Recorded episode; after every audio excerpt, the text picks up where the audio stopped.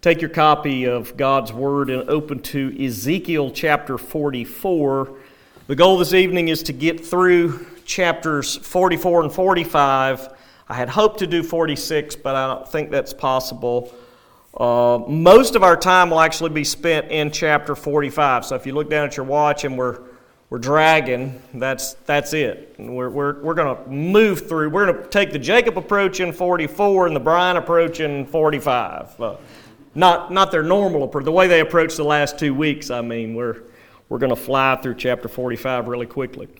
We're obviously on week four of the study of Ezekiel's temple. Let me just sort of remind you where we are and how we have viewed this. Uh, three weeks ago, I presented quite a lengthy overview of this entire section, trying to share the most common beliefs uh, about this temple, what it is, where it falls in the biblical timeline.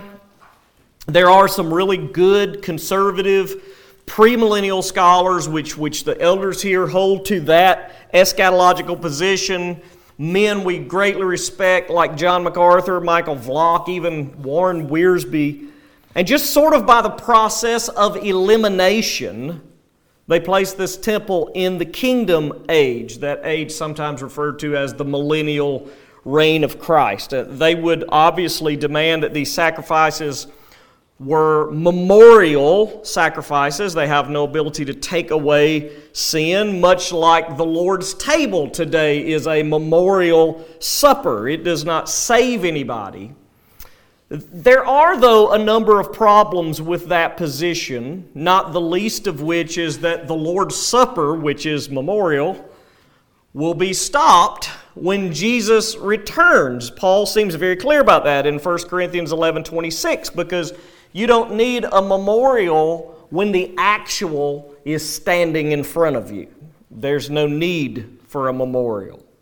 Not only that, the language in this section simply will not allow for these sacrifices to be memorial. I mean, they are repeatedly referred to. We'll see this in this, what we're going to look at tonight, referred to as a sin offering, a guilt offering, uh, an atonement offering.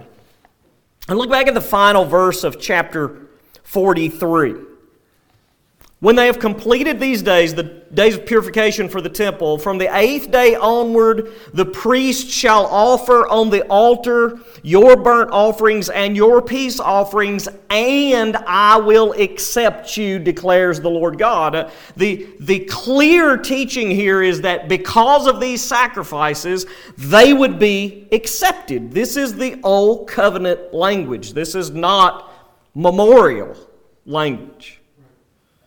Look, Jesus has come. The offering of animals as sin offerings and guilt offerings is obsolete. That is the word that the writer of Hebrews uses. They are completely unnecessary and powerless to save.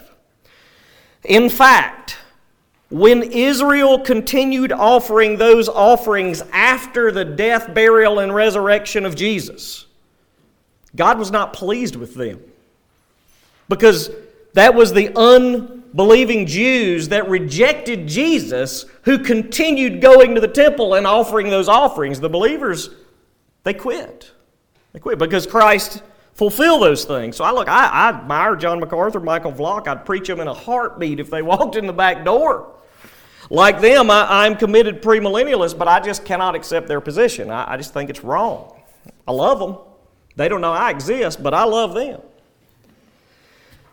When that leads a lot of people, primarily in camps that would, you know, replace the church, I mean, replace Israel with the church, amillennial, postmillennial camps, to interpret every word of these chapters in some type of symbolism, allegory, metaphors, whatever. And it's guesswork at best. I mean, eh, the things that we read here are extremely specific and if we begin to give them some type of allegorical meaning, well, we, I mean, the sky is literally the limit. In fact, Kim Riddlebarger, a, a leading amillennialist scholar, that's a man, by the way, Kim Riddlebarger. I, I'm glad my parents didn't name me Kim. But anyway, he writes this quote the prophecy this prophecy cannot be interpreted literally and still make any sense period well i just take great issue with that this makes perfect sense this is not hard to understand in fact this is very straightforward this is a specific set of plans for a temple down to the very inch and or cubit we should say it doesn't make sense to Dr. Riddlebarger because it doesn't fit his preconceived position. But it makes sense. This, some try to make this all about the church age, but again, you've got to read that in here. It just does not say that. And for the record, not one biblical author, you know, the ones that are inspired, not one ever likens this temple to this age or anything like that. We don't have the right to go that far. We just do not. Look, if we approach this section that way, not to mention the rest of the Bible, the sky's the limit. We can make Scripture say whatever we want it to say.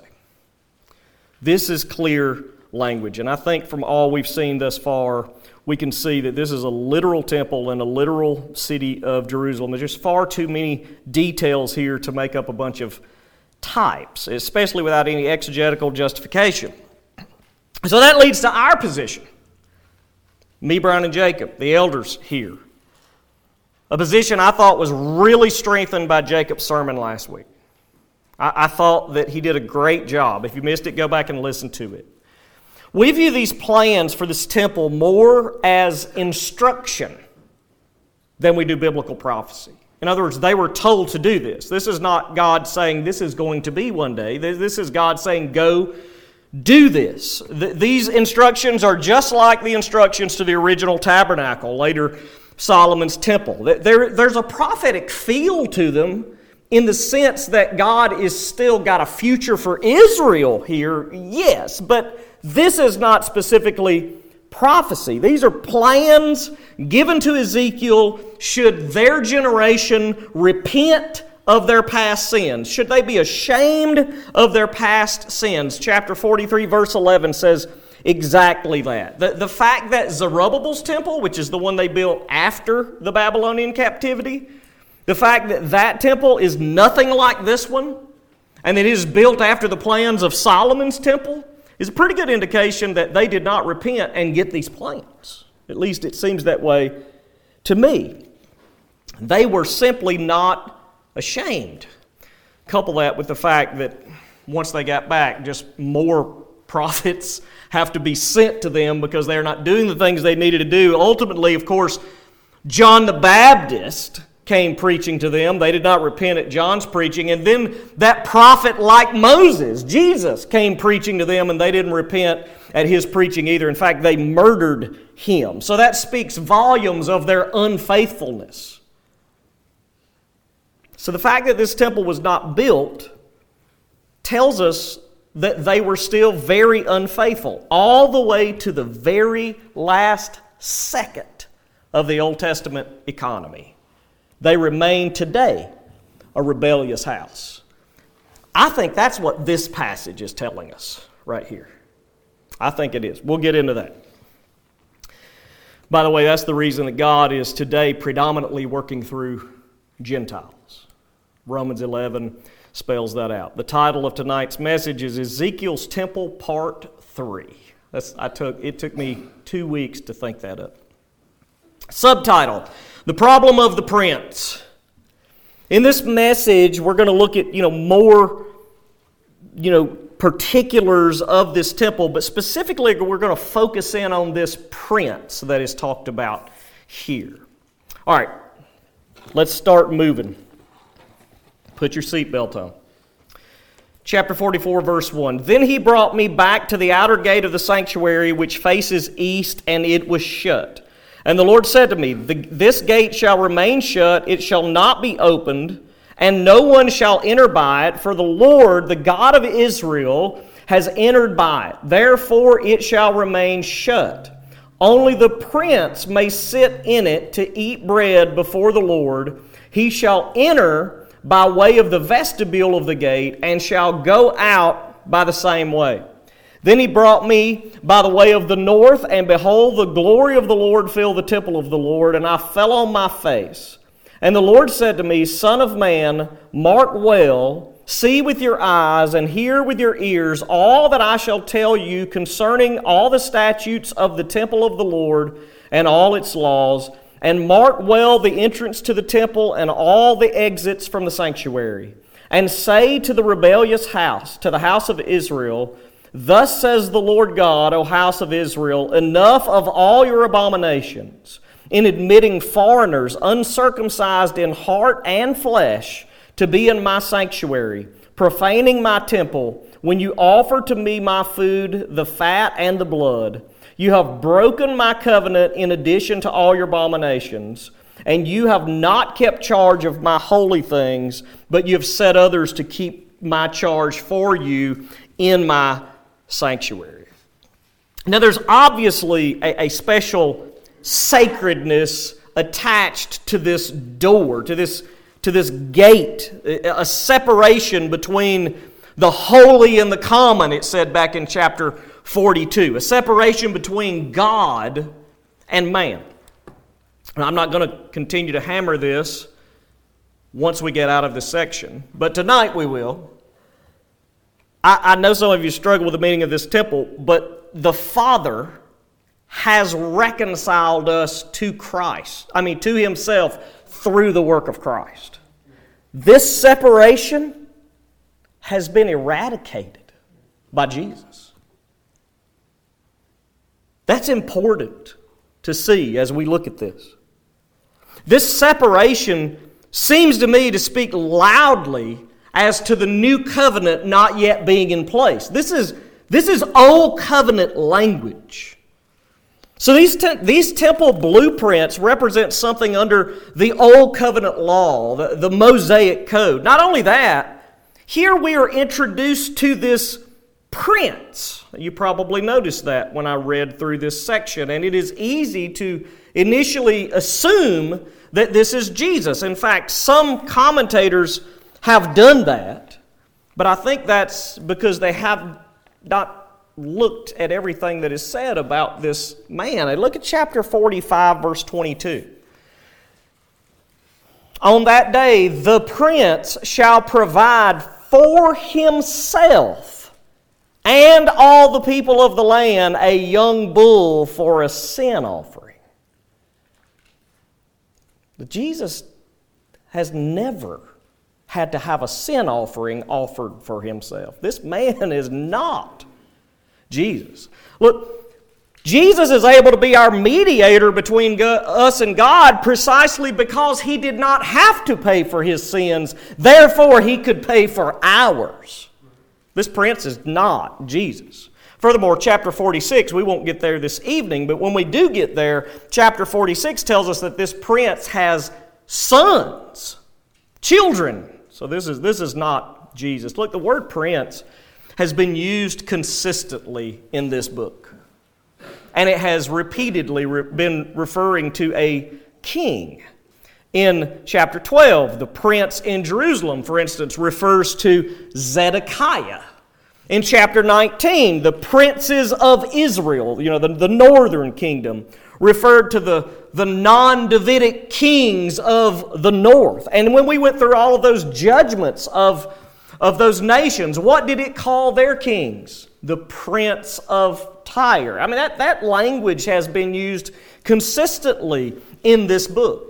Furthermore, and this is really important, Ezekiel 34, in very precise terms, in verse 23, says this and I will set up over them one shepherd, my servant David, and he shall feed them. He shall feed them and be their shepherd. And I, the Lord, will be their God, and my servant David shall be prince among them. This is Jesus, by the way. This is, this is messianic. This is talking about Jesus. My servant David shall be prince among them. I am the Lord. I am Yahweh. I have spoken. Who will be the king during the kingdom age? Jesus. Jesus. In fact, this book Ezekiel 34, 23, and 24 says that. Christ alone will reign, and he will need no help. He will need no help. So, in my mind, the fact that this allows for a prince, a king in Israel at this time, is further proof that this is not prophetic. This is not talking about the kingdom age. It, was instruction to the people in Ezekiel's day, and if they were repented, if they were ashamed of all they had done, they received these plans. This would have been built, and all of the things we read here would have occurred. But they didn't. Again, the fact that it was not built by the remnant after the Babylonian captivity had ended is, just quite telling. And just another example of how unfaithful Israel was to her ever faithful husband, Yahweh. Had they repented, the plans, they'd have received the plans, built the temple, the Shekinah glory would have once again inhabited Israel there in this building. But they didn't. And their unfaithfulness culminated in their rejection of the Messiah, King, the Son of God. Well, Ezekiel was commanded here to mark well everything God commanded him, demanding that Israel repent of all of their previous abominations. And then, in, very plain words, right there in the middle of verse 7, this temple in Ezekiel's day is, is linked right back to Solomon's temple. In other words, he says, What you did back then, don't do this time around. You see, there's this, there's just this old covenant feel.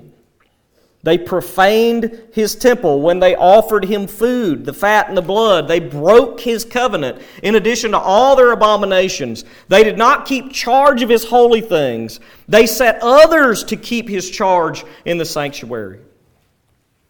What they did in the previous temple, they're commanded not to do this go round, not to do in this temple. There's no change of law here. This is the same law that they had in Solomon's temple. But when Jesus came, the old covenant law was made obsolete and the new covenant was implemented. This temple, as far as I can tell, still represents the old covenant Mosaic economy, the very law that has been superseded by the work of Christ. All right, verse 9 here. Thus says the Lord God No foreigner, uncircumcised in heart and flesh, of all the foreigners who are among the people of Israel, shall enter my sanctuary. But the Levites who went far from me, going astray from me after their idols, when Israel went astray, shall bear their punishment. They shall be ministers in my sanctuary, having oversight at the gates of the temple and ministering in the temple. They shall slaughter the burnt offering and the sacrifice for the people, and they shall stand before the people to minister to them. Because they ministered to them before their idols and became a stumbling block of iniquity to the house of Israel, therefore I have sworn concerning them, declares the Lord God, and they shall bear their punishment.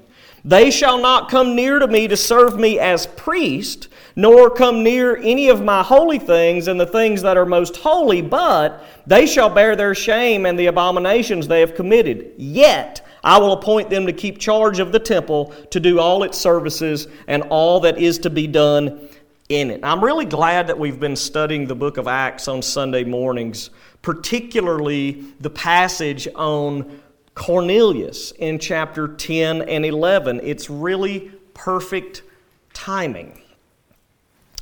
Circumcision here still has relevance. Look what he says in verse 9.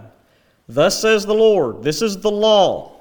No foreigner, uncircumcised in heart and flesh, of all the foreigners who are among the people of Israel, shall enter my sanctuary. Look, circumcision still has relevance here in Ezekiel 34. There is still a division between the circumcised and the uncircumcised. Now, the heart is first. They, they need to be circumcised in heart, of course. But the flesh is still there. There's still physical circumcision right here in the text. And they're specifically pointed out as foreigners. Yet listen, in the new covenant, the distinction of circumcision, uncircumcision is gone. I, I mean, even as we see in other kingdom prophecies, Gentiles are fully accepted to worship the Lord. Isaiah 56 is a perfect way to see that. Now, I, am not saying there's no distinction between Jew and Gentile. I'm not, I'm not saying that. I still believe Israel has a predominant place in the kingdom, but this is a refusal to allow the uncircumcised near to the Lord to worship. If this is the future, we will take a step back. There's just no way that that is the case in my, in my brain. Now, I, think we can all agree we are received by grace alone, through faith alone, in Christ alone. And as Paul wrote in Galatians 5, in Christ Jesus, neither circumcision nor un- uncircumcision counts for anything. Anything. Look, if all these rules and regulations are implemented, it is a step out of grace back to law. I just cannot see this being future. Now, this section obviously limits the Levites from some of their full service that they were able to do under the Mosaic Law because they led in the false worship, the idolatrous worship of the Jews, but they still are allowed to operate in service in the temple to a degree. All right, verse 15. But the Levitical priest, the son of Zadok, who kept the charge of my sanctuary when the people of Israel went astray from me, shall come near to me to minister to me, and they shall stand before me to offer me the fat and the blood, declares the Lord God. They shall enter my sanctuary, and they shall approach my table to minister to me, and they shall keep my charge. When they shall enter, or when they enter the gates of the inner court, they shall wear linen garments. They shall have nothing of wool on them. By the way, you've still got that, that law of not being able to, to blend these, these fabrics, you know, going on here. They shall have uh, nothing of wool on them. They shall minister at the gates of the inner court and within. They shall have linen turbans on their heads and linen undergarments around their waist. They shall not bind themselves with anything that causes sweat. And when they go out into the outer court to the people, they shall put off the garments in which they have been ministering and lay them in the holy chambers. And they shall put on other garments, lest they transmit holiness to the people with their garments. They shall not shave their heads or let their locks grow long. They shall surely trim the hair of their heads. No priest shall drink wine when he enters the inner court. They shall not marry a widow or a divorced woman, but only virgins of the offspring of the house of Israel, or a widow who is the widow of a priest. They shall teach my people the difference between the holy and the common, and show them how to distinguish between the unclean and the clean. In a dispute, they shall act as judges. They shall judge it according to my judgments. They shall keep my laws and my statutes and all my appointed feasts, and they shall keep my Sabbaths holy. They shall not defile themselves by going near to a dead person. However, for father or mother, for son or daughter, for brother or unmarried sister, they may defile themselves. After he has become clean, they shall count seven days for him. And on the day that he goes into the holy place, into the inner court, to minister in the holy place, he shall offer his sin offering, declares the Lord God. So the sons of Zadok were, were actually placed into priestly positions during the reign of Solomon, and that position still holds here. Just for the record, we have a greater high priest than these priests that are mentioned here. His name is Jesus. But I, I, I, think you could see, just as we read through this section, there is still this separation, uh, ceremonial separation, we might call it, between the holy and the common, between God and his people. And even the appointed feasts, which we'll see here in just a moment more specifically, but the appointed feasts are still required, even though Paul says in Colossians 2 that those things were just a shadow of things to come, but the substance belongs to Christ. I'm not really sure how much clearer the language could be relative to becoming unclean and touching a dead body and then atoning for it by a sin offering, like it says there in verse 27. This, this language, again, is not memorial. If you become unclean by touching a dead body, you have to bring a sin offering to get back clean. There's no way you can make that a memorial sacrifice. The language will not allow it. By the way, for those who think this somehow represents the eternal ages, well, the fact that there's death pretty much squashes that whole idea, right? So we're not talking about the eternal ages. We're not talking about the kingdom age. Christ put all of these things away. We are made clean, even as Gentiles. We are made clean through His work and His work alone. He has offered for all time a single sacrifice for sins. That's Hebrews 10. This is not a future sacrifice for sin. Jesus has made a sacrifice for sin. And you know what he did? He did something no priest was ever allowed to do. He sat down. There was no chair in the temple. There was no chair in the tabernacle. You know why? The work of the priest was never done. When Jesus got through, he sat down. There is no more need for a sin offering. His work is complete. All right, verse 28. This shall be their inheritance. I am their inheritance. You shall give them no possession in Israel. I am their possession. They shall eat the grain offering, the sin offering, the guilt offering, and every devoted thing in Israel shall be theirs. The fruit of all the first fruits of all kinds, and every offering of all kinds from all your offerings shall belong to the priests. You shall also give to the priest the first of your dough, that a blessing may rest on your house. The priest shall not eat of anything, whether bird or beast, that has died of itself or is torn by wild animals. All of this stuff is just straight back to the Mosaic Code as, as far as these things are concerned. Levitical priests are supplied their food from the tithes of the people. The inheritance for them then was God Himself, not their own land and, and property. Okay, let's push through chapter 45. Verse 1.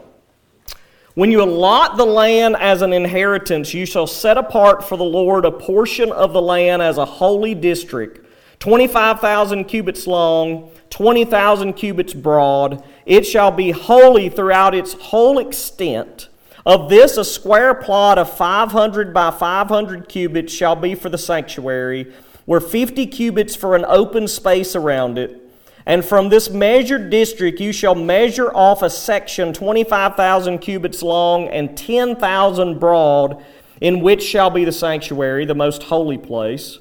It shall be the holy portion of the land. It shall be for the priests who minister in the sanctuary and approach the Lord to minister to him. And it shall be a place for their houses and a holy place for the sanctuary. Another section, 25,000 cubits long and 10,000 cubits broad, shall be for the Levites who minister at the temple as their possession for cities to live in. I know that's a lot of language. That's one of the reasons that we have this picture up here. It's different from the one that Brian was using a couple of weeks ago. But if you look up there at the top, that's sort of a key for what we just read. The temple is going to be located right in the middle, right in the heart of national life, just like it was before. It's always intended to be the focal point. This is where God was going to dwell. And, and beside the temple area was an area for the priests the Levites, the city workers. And then beyond that, on either side was this area where this prince, this, this king, was to live and own property. I, I hope you can at least sort of see that from that picture up there. And the prince is actually allotted specific land. Notice verse 7. And to the prince shall belong the land on both sides of the holy district and the property of the city alongside the holy district and the property of the city on the west and on the east corresponding in length to one of the tribal portions and extending from the western to the eastern border from, of the land. It is to be his property in Israel, and my princes, plural, shall no, long, no more oppress my people, but they shall let the house of Israel have the land according to their tribes. Thus says the Lord God Enough, O princes of Israel. Put away violence and oppression and execute justice and righteousness. Cease your evictions of my people, declares the Lord God. Let me tell you, when Jesus sits on the throne, that stuff will go. That stuff will go. You won't have to instruct them to. Or this, this prince was then allotted land. And this, this lot of land seems to be bequeathed to his children because it goes on to say, as I pointed out when we were reading, and my princes, plural, shall no more oppress my people. So this is not an everlasting monarchy by this one prince. He's going to die. This is a dynasty. It's going to be given to his sons, to subsequent kings. And let me remind you one more time during the kingdom age, Jesus will reign from start to finish. There will be no replacement, there will be no election. He will always remain king, Christ alone. And all of these instructions, you know, execute judgment, put away violence and oppression and righteousness. When, when Jesus reigns on the throne, all of those things will happen. Nevertheless, had they been ashamed, had they repented, it would have at least ushered in a time where they would have had righteous kings judging in a righteous manner. But they did not. And so they never even had a king after the Babylonian captivity. But they will. Verse 10 You shall have just balances, a just ephah a just bath. The ephah and the bath shall be used of the same measure. The bath containing one tenth of a homer, the ephah one tenth of a homer. The homer shall be the standard measure. The shekel shall be 20 gerahs, 20 shekels plus 25 shekels plus 15 shekels shall be your mina. Look, I'm not getting into all of the specifics of how much these all weigh. We don't deal with these, this language anymore, but the idea that this shouldn't be taken literally, this little short section tells me that is just not possible. this is, this is very specific language as to how much something was supposed to weigh. There, there's, there's no way that we can make allegory out of this. It means what it says. They're, they're, these are just more instructions not to oppress the people had a king risen when they repented, but they didn't. And so Jesus, the greatest of kings, the king of kings, the righteous king, the only righteous king, all of these things will happen when he's on the throne. Verse 13. This is the offering that you shall make one sixth of an ephah uh, from each homer of wheat, one sixth of an ephah from each homer of barley and as the fixed portion of oil measured in baths, one tenth of a bath for each cor, The cor, like the homer, contains ten baths. One sheep from every flock of two hundred, from the watering places of Israel for grain offering, burnt offering, and peace offerings to make atonement for them, declares the Lord God. All the people of the land shall be obliged to give this offering to the prince in Israel. It shall be the prince's duty to furnish the burnt offerings, grain offerings, and drink offerings at the feasts, the new moons, and the Sabbaths, and all the appointed feasts of the house of Israel. He shall provide the sin offerings, grain offerings, burnt offerings, and peace offerings to make atonement on behalf of the house of Israel. Again, these are, these are not memorial sacrifices. We have to change what the words say to make them that. Now, quoting Charles Feinberg in all of this explanation, there's not a great deal that calls for ex- exposition. These, these things are, are very plain, especially if you knew all of the, the measurements, which they would. I don't think I'll have a whole lot to add, but I will point this out. This prince, this king, is the one in charge of these offerings, leading spiritually. I think we've made this point not only in our study of Ezekiel, but also in Jeremiah, that in Israel, a king was not just a politician, he was to be a spiritual leader. And we see that here. That's why the kings, the princes of Israel, are so often charged with sin, because rather than leading the people to worship Yahweh, they led the people to serve idols. And so they were guilty. Verse 18. Thus says the Lord God, in the first month, on the first day of the month, you shall take a bull from the herd without blemish and purify the sanctuary. The priest shall take some of the blood of the sin offering and put it on the doorposts of the temple, the four corners of the ledge of the altar, and the posts of the gate of the inner court. You shall do the same on the seventh day of the seventh month for anyone who has sinned through error or ignorance. So you shall make atonement for the temple. So we just we have more sin offerings. This time, by the way, it even includes offerings for sins of ignorance. I don't know if you know this or not, but you sin and don't even know it sometimes. Well, they had in the law, they had a way to fix that. They had offerings for sins of ignorance, but in the case of Christians, Christ has put it all away ignorance or not. I don't know how else to take this, but as it reads, I think as you know, literal hermeneutic premillennial scholars, we do great damage when we allegorically try to interpret this stuff. Simply, Jesus has made a better sacrifice than all these things. All right, let's finish up. Verse 21. In the first month, on the fourteenth day of the month, you shall celebrate the feast of the Passover, and for seven days unleavened bread shall be eaten. On that day, the prince shall provide for himself and all the people of the land a young bull for a sin offering. And on the seven days of the festival, he shall provide as a burnt offering to the Lord seven young bulls and seven rams without blemish on each of the seven days, and a male goat, uh, goat daily for a sin offering.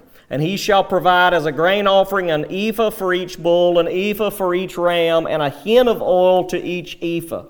In the seventh month, on the fifteenth day of the month, for the seven days of the feast, he shall make the same provision for sin offerings, burnt offerings, and grain offerings, and for the oil. So here we have outlined the Passover celebration. You may recall, if you know your Bible, that the Passover celebration commemorated God's miraculous deliverance of the nation of Israel out of Egypt. And it was celebrated, it was supposed to be celebrated. And here it is still to be celebrated. But listen, if, if you were blessed enough to go with us through the book of Jeremiah, then you probably remember two times actually in Jeremiah, but we'll just read one. Jeremiah 23 says this in verse 5. Behold, the days are coming, declares the Lord, when I will raise up for David a righteous branch. Just insider information that's Jesus. He's the righteous branch.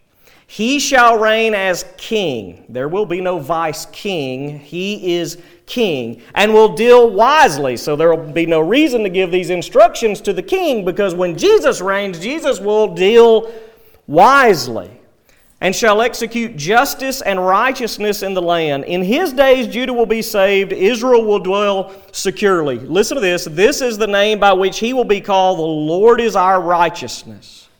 Therefore, behold, the days are coming, declares the Lord when they shall no longer say, As the Lord lives, who brought up the people of Israel out of the land of Egypt, but as the Lord lives, who brought up and led the offspring of the house of Israel out of the north country and out of all the countries where he had driven them, then they shall dwell in their own land. Look, that is an actual kingdom prophecy. All premillennialists agree on this. There's no debate. It refers to a worldwide restoration of Jews to their land. And notice the point that is made here in Jeremiah 23. When this worldwide restoration occurs, some have referred to it as a second Exodus, but when, when this occurs from all the countries where God has driven them, then the Exodus from Egypt will no longer be seen as the greatest event in Israel's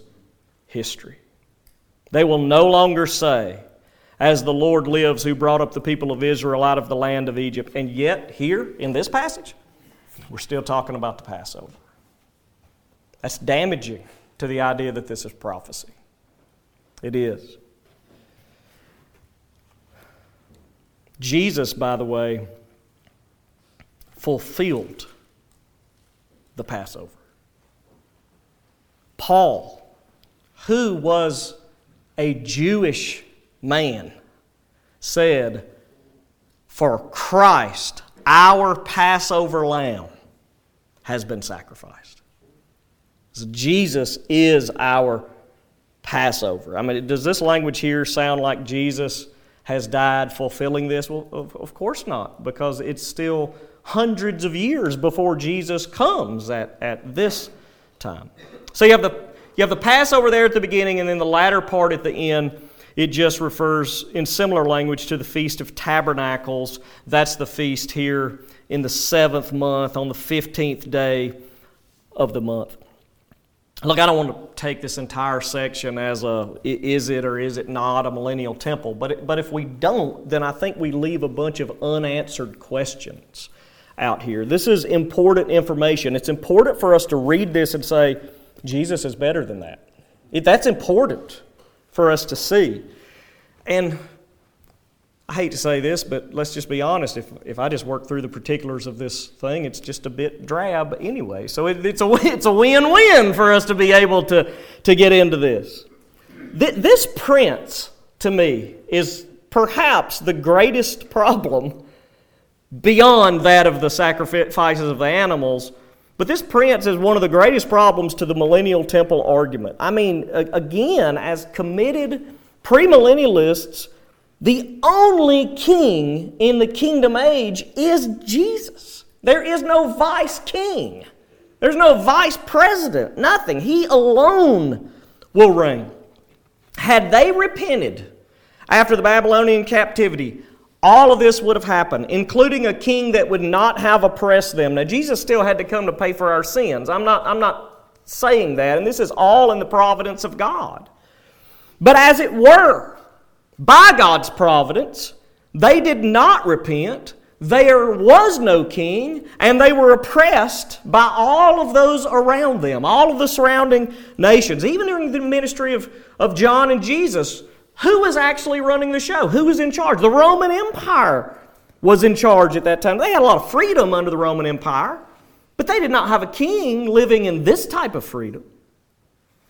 Listen, though, their hope today is not that this prince, some king, will rise up. No, their hope today is that the king returns.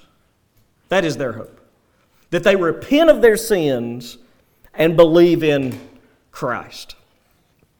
Still, yet, uh, uh, at this point, all we've studied relative to this temple, there is this, this great divide between God and man. Again, chapter 42, a separation between the holy and the common. But Jesus has bridged that gap for us. He has stood in between us and God. And when Jesus died, the curtain of the temple was torn in two from top to bottom.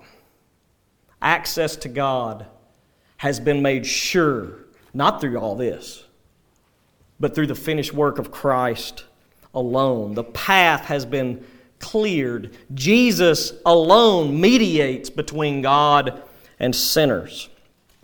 But this temple, at least in my mind, from a literal reading of this text has up what Christ has torn down.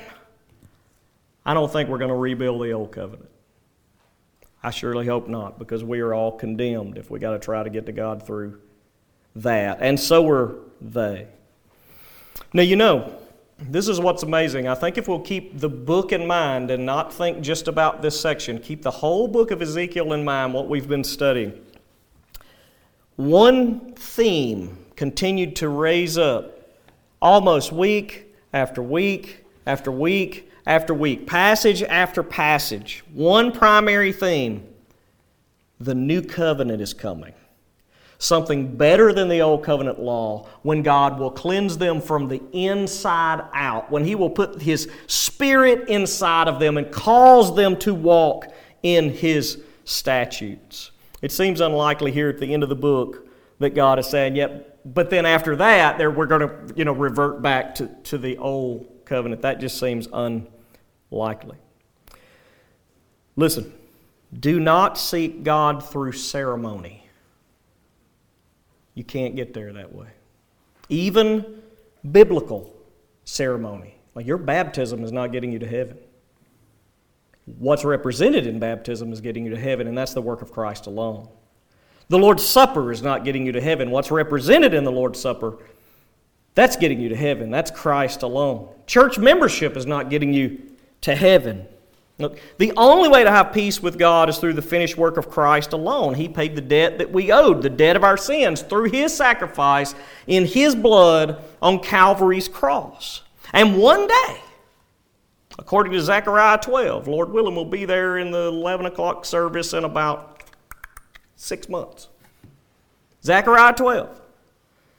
God will pour out on the house of David and the inhabitants of Jerusalem a spirit of grace. Grace. And pleas for mercy, so that when they look on Him, Him whom they have pierced, they shall mourn. We call that, we call that repentance. As one mourns for an only child, weep bitterly over him as one weeps for a firstborn. They will be brought to repentance and faith in Jesus. They will repent and trust in Christ alone. What you need to make sure is that this evening you are trusting Christ alone. Stand with me if you will. Blake, will you dismiss us, please, sir?